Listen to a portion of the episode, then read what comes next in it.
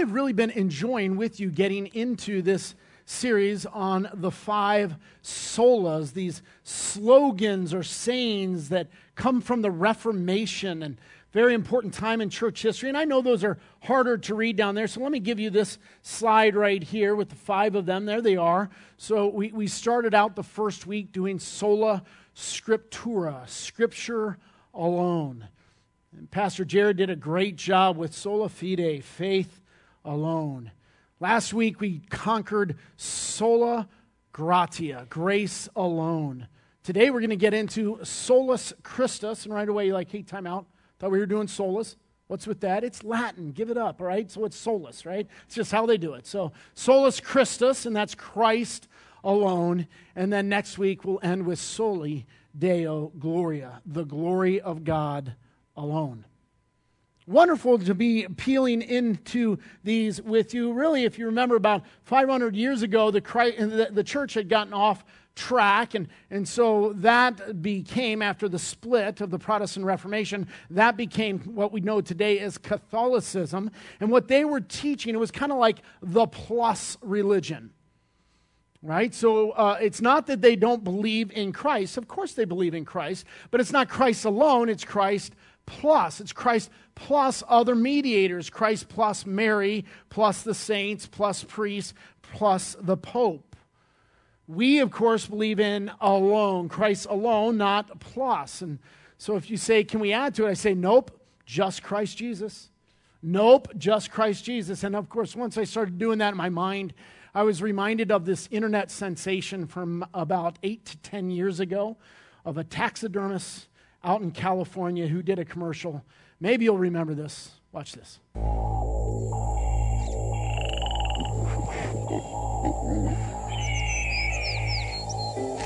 You probably thought this deer was alive, and this coyote was alive, and this pheasant was alive. Nope, they're not. They're dead. They've been taxidermized by Chuck Testa. Ojai Valley Taxidermy. I specialize in the most lifelike dead animals anywhere. Period. Look at that antelope driving a car.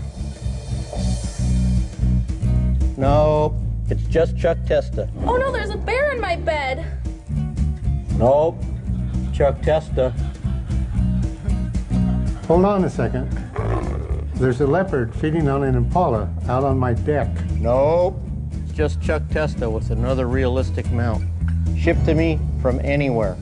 Call Chuck Testa for the most lifelike dead animals around, period. Did that rhino just order a drink? Nope.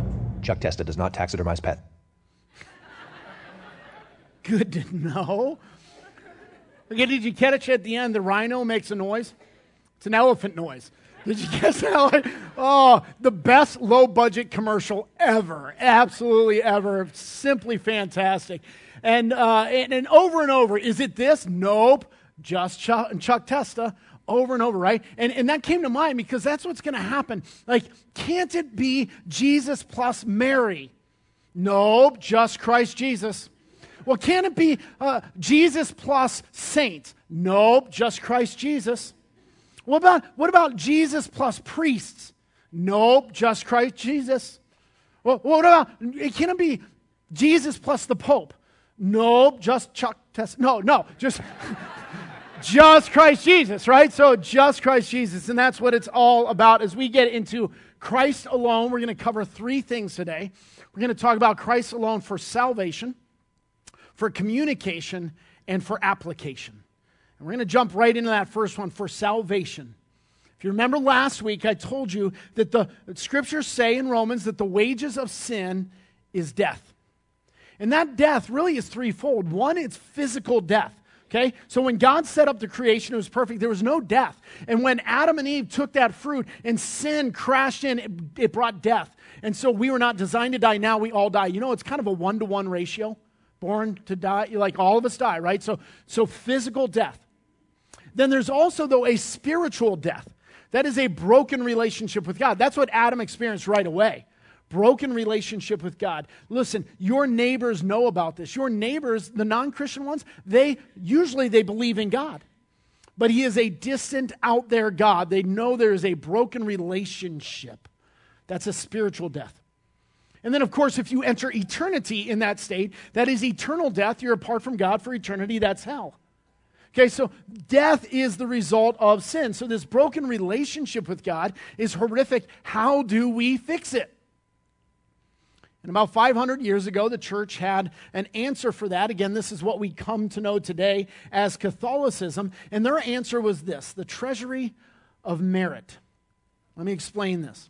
I showed you last week the idea of purgatory right? Catholic teaching of purgatory that after you die, as long as you're good enough, at least you're innocence, right? Then you don't go to hell when you die, but you also, you know, you don't go to heaven. You go to purgatory, and you're in agony there, paying off the rest of your debt of sin until you reach perfection and you get to enter into heaven. Okay? So that sounds horrific. And so what they came up with uh, is the sale of indulgences. Remember this from the first week in the series. And so basically, you would pay a lump sum of money to the church.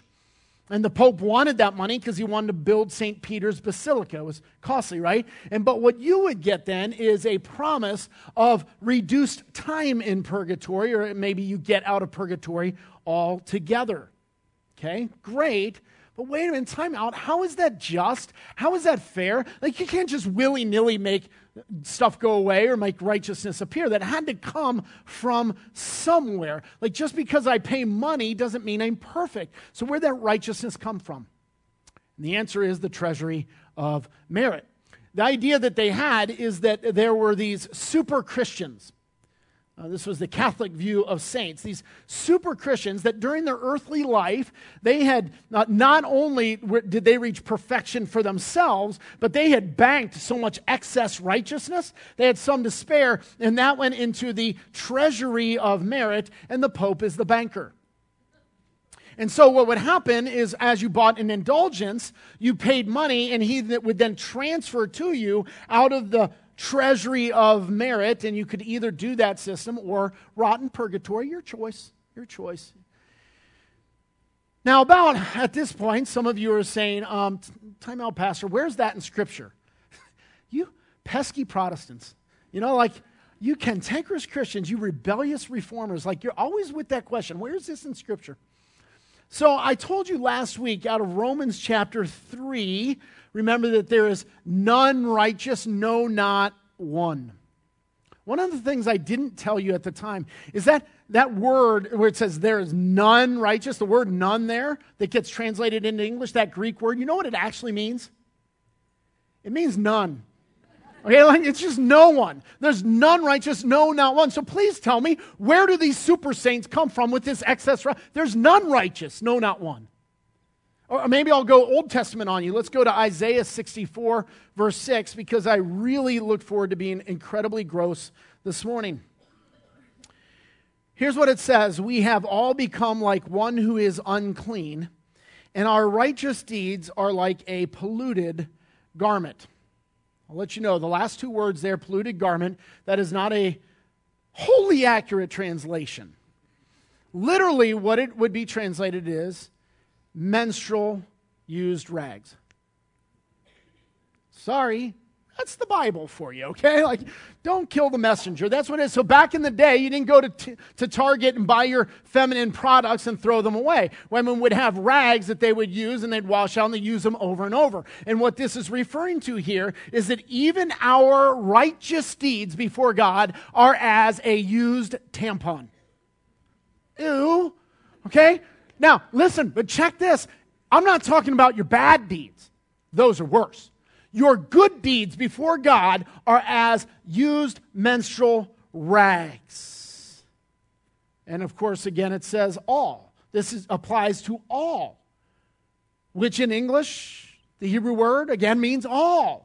Like that's everyone. So where are these super saints? Though it's that saying is nobody has sufficient righteousness before God to cover themselves, let alone excess righteousness to spread around and sell out of the treasury of merits. How does that work? Right? Oh, you feel filthy before God? Will you give me some money and I'll give you some dead saints use menstrual rags? Thank you. That doesn't help. It doesn't help, right? So, what we really need is one who is first, actually righteous. So this person has to be perfectly righteous in and of himself, so he has no debt of sin of his own to pay. But he also has to be infinitely righteous. Because if he's going to cover everybody else's debt, he's got to have like righteousness all over the place. Infinitely righteous. The problem is, folks, you understand, the only one who's infinitely righteous is God. God Himself, right? But you understand, this is a human problem. So we need one who is both God and man. Does that sound familiar? I'll come back to that here in a second, okay? But secondly, what we need is one who is willing to take my sin and, and the penalty that goes with that sin onto himself. Because if all I do is get his righteousness, I am still dirty, right? Uh, imagine my life is a beacon of water, and you got a picture right now in your mind is muddy and dirty and cloudy. That's my life. It's the reality. And so if I bring along a clean beaker of water and pour it in, I ended up with still dirty water, right? So, what I need is one who will first take all my sin and penalty out onto himself before the righteousness comes in. I need one who's willing to take my sin and my penalty. And then, third, I need one who is gracious. That's grace alone, right? Uh, because I can't possibly afford to pay for it. And the Catholics were absolutely right about one thing you have to be perfect to be acceptable to God. In order to be in relationship with God, in order to enter heaven, you must have the very perfection of God Himself. And the problem is, you're not close. You'll never be close. There's no way you can work it off. You can't pay some money to earn it. You can't get a little wafer at communion to, to cover it. You can't do enough penance. You'll never be there unless it's imputed, it's transferred to you by grace. And so, what we need is one who is actually righteous, both perfectly and infinitely, God man. We need one who is willing to take my sin and my penalty and would do it all by grace. Now, it sounds really familiar, doesn't it? If not, I should be fired because I'm not doing my job, right? I mean, this is why it must be Christ alone. He's the only one that fits the description. And so, fortunately, that's exactly what he did. And we see that in a passage that is so tight and yet so packed. Let's look together at 2 Corinthians chapter 5, verse 21, a passage often called the Great Exchange. Here's what it says for our sake, he made him. Now let's pause there for a second, okay, because there's, there's some pronouns there. He, if in context, it's he is God the Father, made him, that's Jesus Christ, okay? So for our sake, he made him to be sin who knew no sin, so that in him we might become the righteousness of God.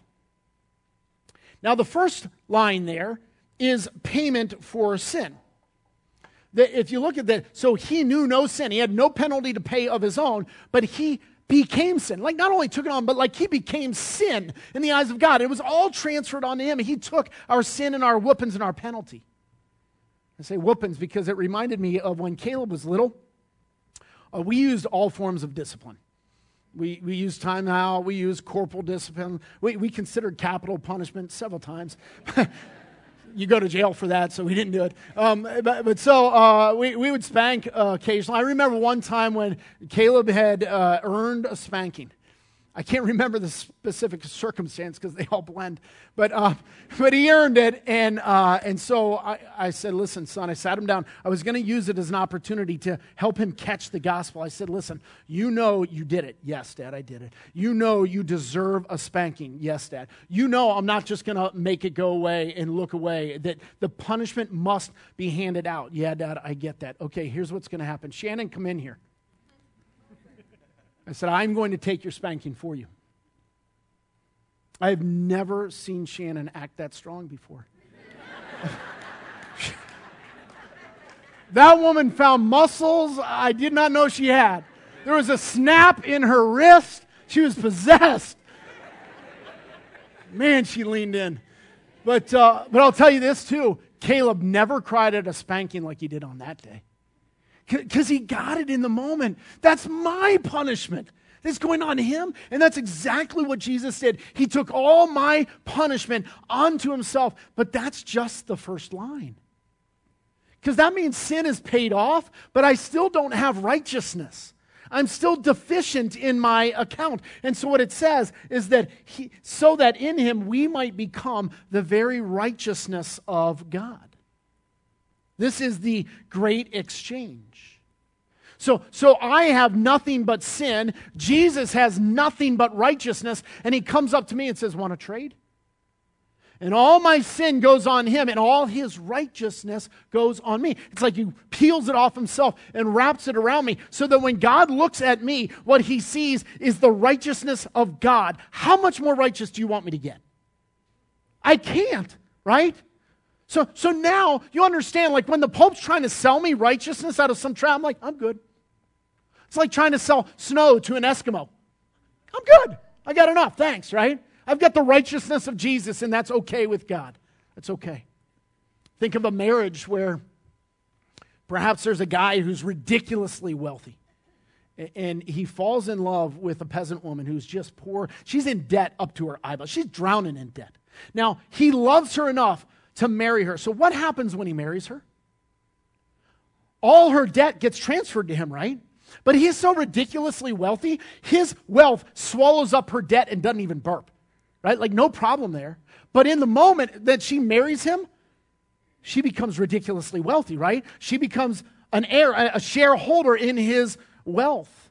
And we are the bride of Christ, right? And so when we enter into that marriage with Jesus, his ridiculous wealth of righteousness swallows up our sin, doesn't even burp. But in that moment, we become heirs owners in his righteousness. And of course, we did nothing to earn it. It's just because he loved us. It is all grace. And you see that in Romans chapter 5, verses 17 through 19. Look at this. It says, For if, because of one man's trespass, death reigned through that one man. Let's pause there because I, I, want you to catch something so you're not confused throughout this passage. That's talking about Adam. Okay, so in one man back in the day, he trespassed, he sinned, and because of that sin, death reigns throughout all creation.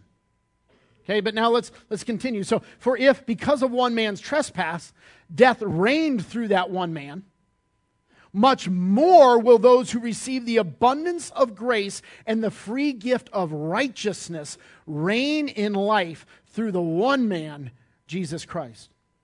Therefore, as one trespass led to condemnation for all men, so one act of righteousness leads to justification and life for all men. For as by one man's disobedience the many were made sinners, so by one man's obedience the many will be made righteous.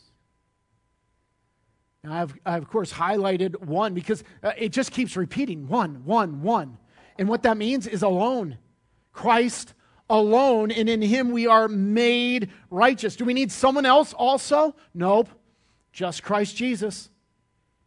In Christ alone, we are made righteous, and that is complete, that is past tense, and that is grace. It is a free gift. And the church didn't like it. And the reason why is they wanted to charge for it, and there's Jesus just giving it all away for free. And so they came up with Christ Plus so that they could charge for it and build St. Peter's Basilica. Well, that was 500 years ago. And so, what I've done so far is cover kind of what the issue was back then. But what about today? What is the issue with Christ alone today? Certainly Christ plus, Christ plus other ways. Today it's relativism and postmodernism and pluralism that maybe Jesus is, yeah, he's a way to God, but just one of the ways. There, there's probably many ways to God. We understand that today, right? Well, tell me this is there somebody else that you know of that is actually righteous, meaning infinitely and perfectly righteous? Someone else who has paid the debt you owe for your sin, and someone else who has done it all by grace? I don't know of another God man other than Jesus. Nope, just Christ Jesus. But it's uncomfortable to say that in our modern age, isn't it? To say, yeah, we think we're right and others are wrong. But Jesus was quite comfortable saying it. Look with me, if you will, at John chapter 14, verse 6.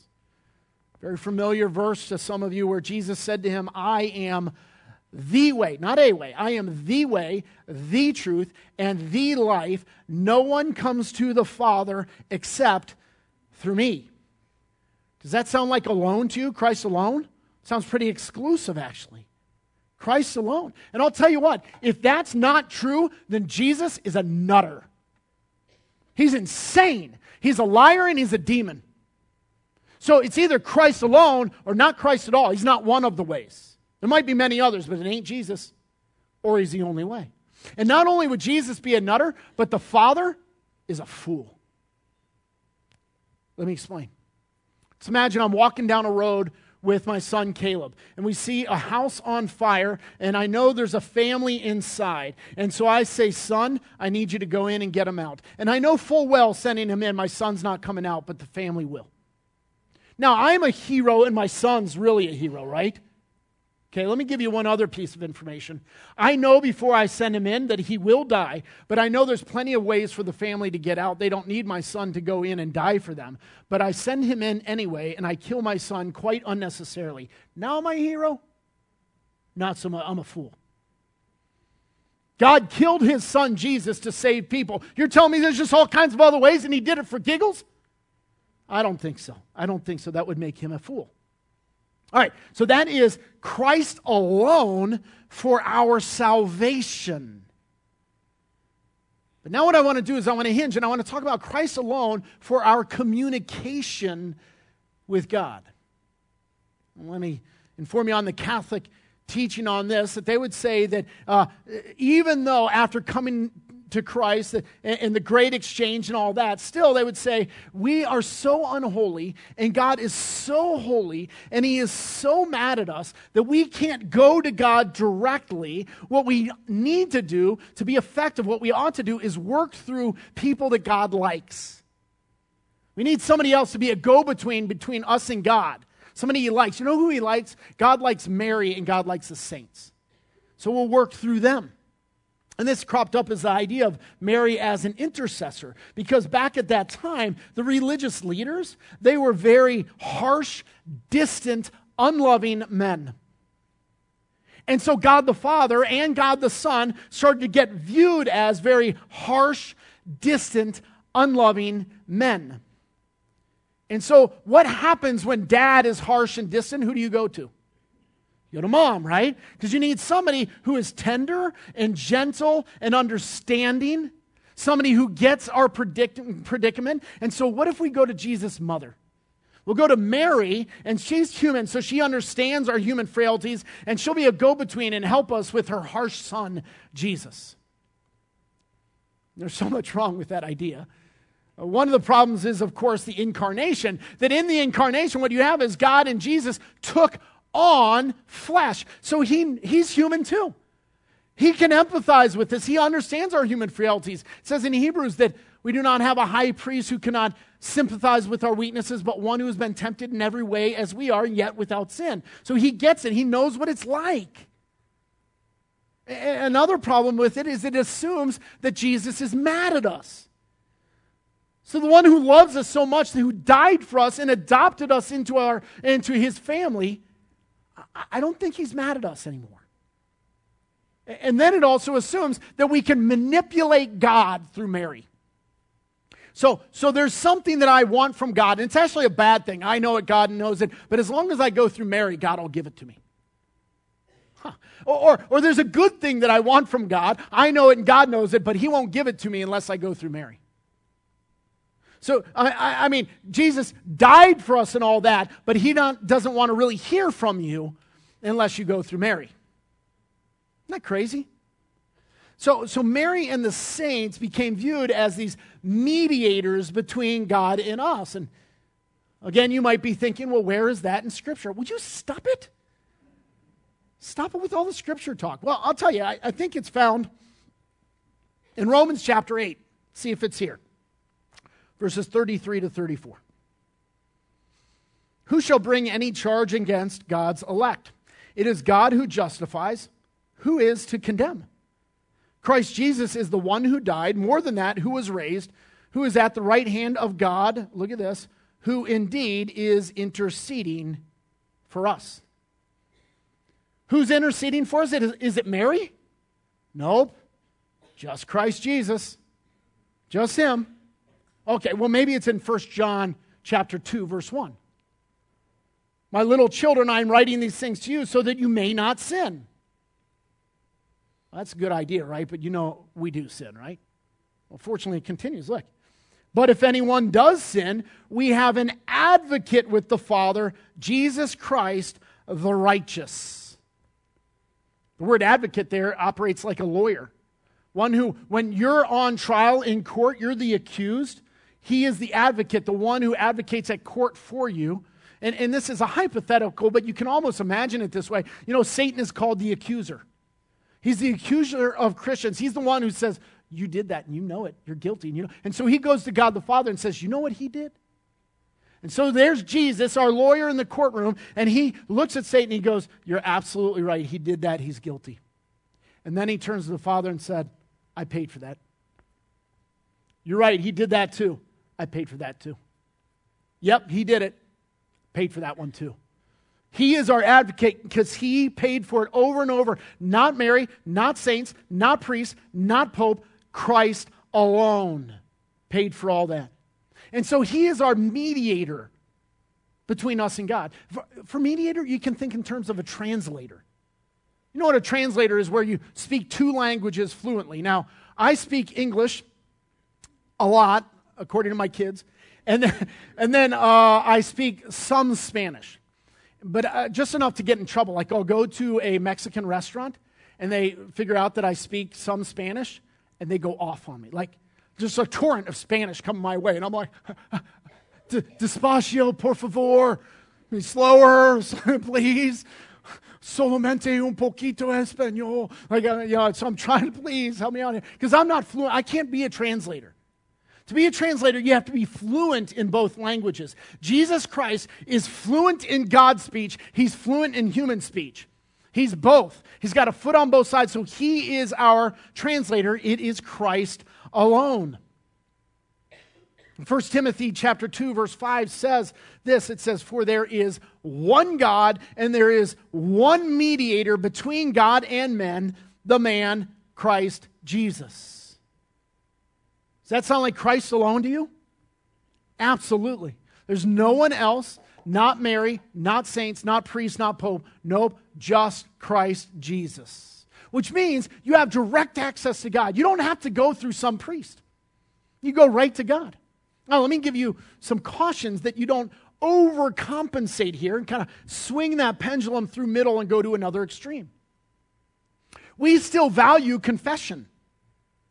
Confession is very important. Now, you don't do confession through a priest, you go right to God. And it's not to earn favor with God. You don't do penance, but it's to restore intimacy with God. Uh, in my marriage, I occasionally sin against Shannon. Maybe this is hypothetical. No, this is real. Okay, this happens. So uh, I occasionally blow it as a husband. In that moment, I don't lose my marriage. We're still married. She doesn't leave me. We're together. All good, right? I don't need to apologize. All the women went, okay, so I go to my wife and I confess and I apologize. Why? I didn't lose my marriage, but I lost my intimacy with my wife. And so when I confess, intimacy is restored. So we go to God. You don't lose your standing before God, but you've lost intimacy with Him. Go to Him in confession. It's important. And yes, at times, human beings should be involved in the process. So, second kind of caution is this we still value confessing to other people. Because sometimes what I need is a brother in Christ to sit with me and weep with me over my sin, and then to tell me the gospel's still true, and then to be the arms of God to give me a hug. And you see that in James chapter 5 verse 16. Therefore, confess your sins to one another and pray for one another that you may be healed.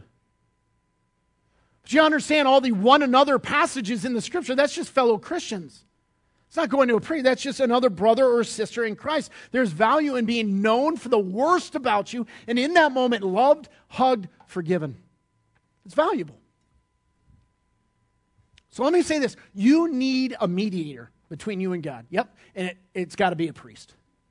But if you read through Hebrews, the only priest left is Jesus. He is our priest. So you go directly to God the Father through God the Son, Jesus Christ. Absolutely. So there's two things going on when it comes to a priest in the New Testament. Number one is the unique priesthood of Jesus Christ alone. And then, secondly, the priesthood of all believers. But what there is not in the scriptures is a third category of some kind of superhuman. Like there are no superhuman. I mean, I get that there's the Avengers, but uh, you know, like other other than that, like there's no third category there. It's just God and the rest of us schmucks in the body of Christ. That's it. The ground is level at the foot of the cross. So what do you do with me? What do you do with the pastor? Well, you, you love him and honor him and give him lots of bacon and baklava. That's what you write that down, all right? What do you do with the pastor? Listen, I am not a priest. I am not a mediator. I am not your channel to God. Uh uh-uh. uh Jesus is your priest, okay? And, and so uh, I am one who is called to shepherd and lead and teach. That's just the calling on my life. That's the way I serve. But, but you don't go to God through me, you go directly to Him. And so sometimes something really bad is going on and we need prayers. We got to get Pastor Rick to pray.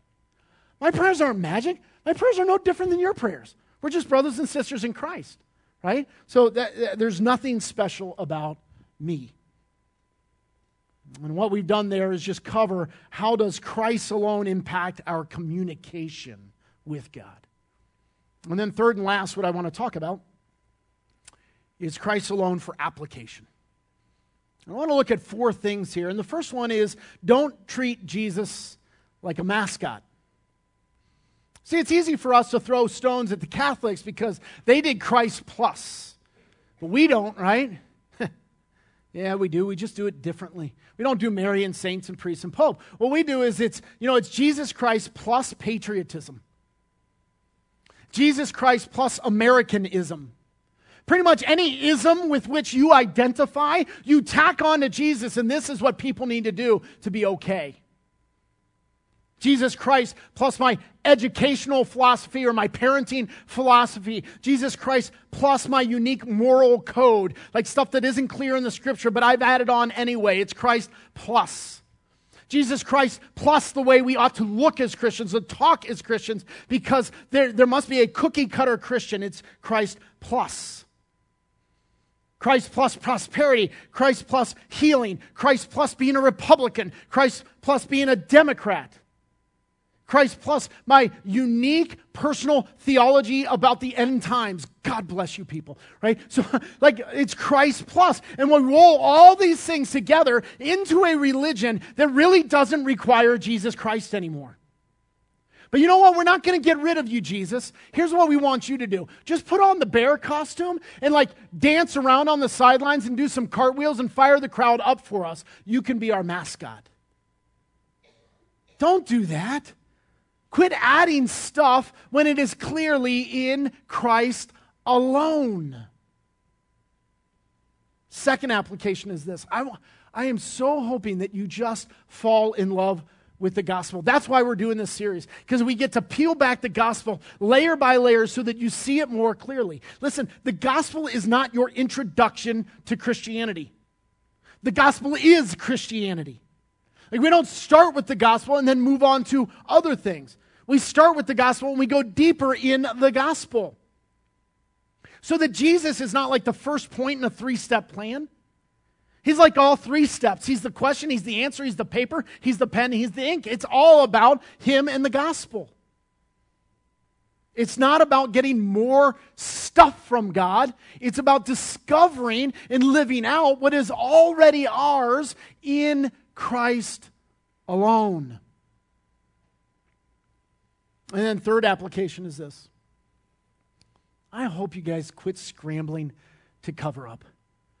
I know you feel guilt. I know you feel shame. I know your temptation, like me, is to, uh, I'm going to work hard, I'm going to be better, I'm going to impress God, I'm going to impress other Christians. I'll show them. And, and I want you to take that shame and I want you to let it go. Romans chapter 8 starts this way. It's some of your favorite passage, I know. It says, There is therefore now no condemnation for those who are in Christ Jesus.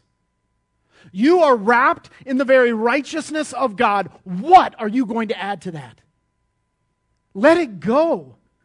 And relax into the security of this. That, listen, your standing before God is based on Christ's righteousness. It's such great news because your righteousness, mine, goes up and down all the time, doesn't it? Christ is steady, doesn't change, and it's based on Christ's righteousness. I want you to relax into that. Quit scrambling because it is in Christ alone. And then, fourth and last, I want you to worship. I want you to worship because uh, we got to do this certainly with our words when we sing out here. But I mean, like every moment of every day, I want my life screaming worship to God in Christ alone. When you understand the gospel and all Jesus has done for you, mind blows, tongues are loose. We sing out and worship. We live out in obedience and love to our God. And we'll do that here in a moment. But first, let's pray. Why don't you stand with me let's pray. Father in heaven, we absolutely love you. And I am praying and asking that in this moment we would get the gospel, like really get it, such that our minds are blown, our hearts swell and overflow with worship to you. Not just in this moment, but that we would live it out in obedience and service to you, love for you. That we would quit doing Christ plus and trying to add things to the gospel. That we would quit scrambling, trying to cover up and being okay when it's, God, you said it would never be okay. Except that we're in Christ. And we would know that you love us. We would respond in security and intimacy and just walk with you and enjoy you. Take us there now, Lord, please. And I pray in Christ alone.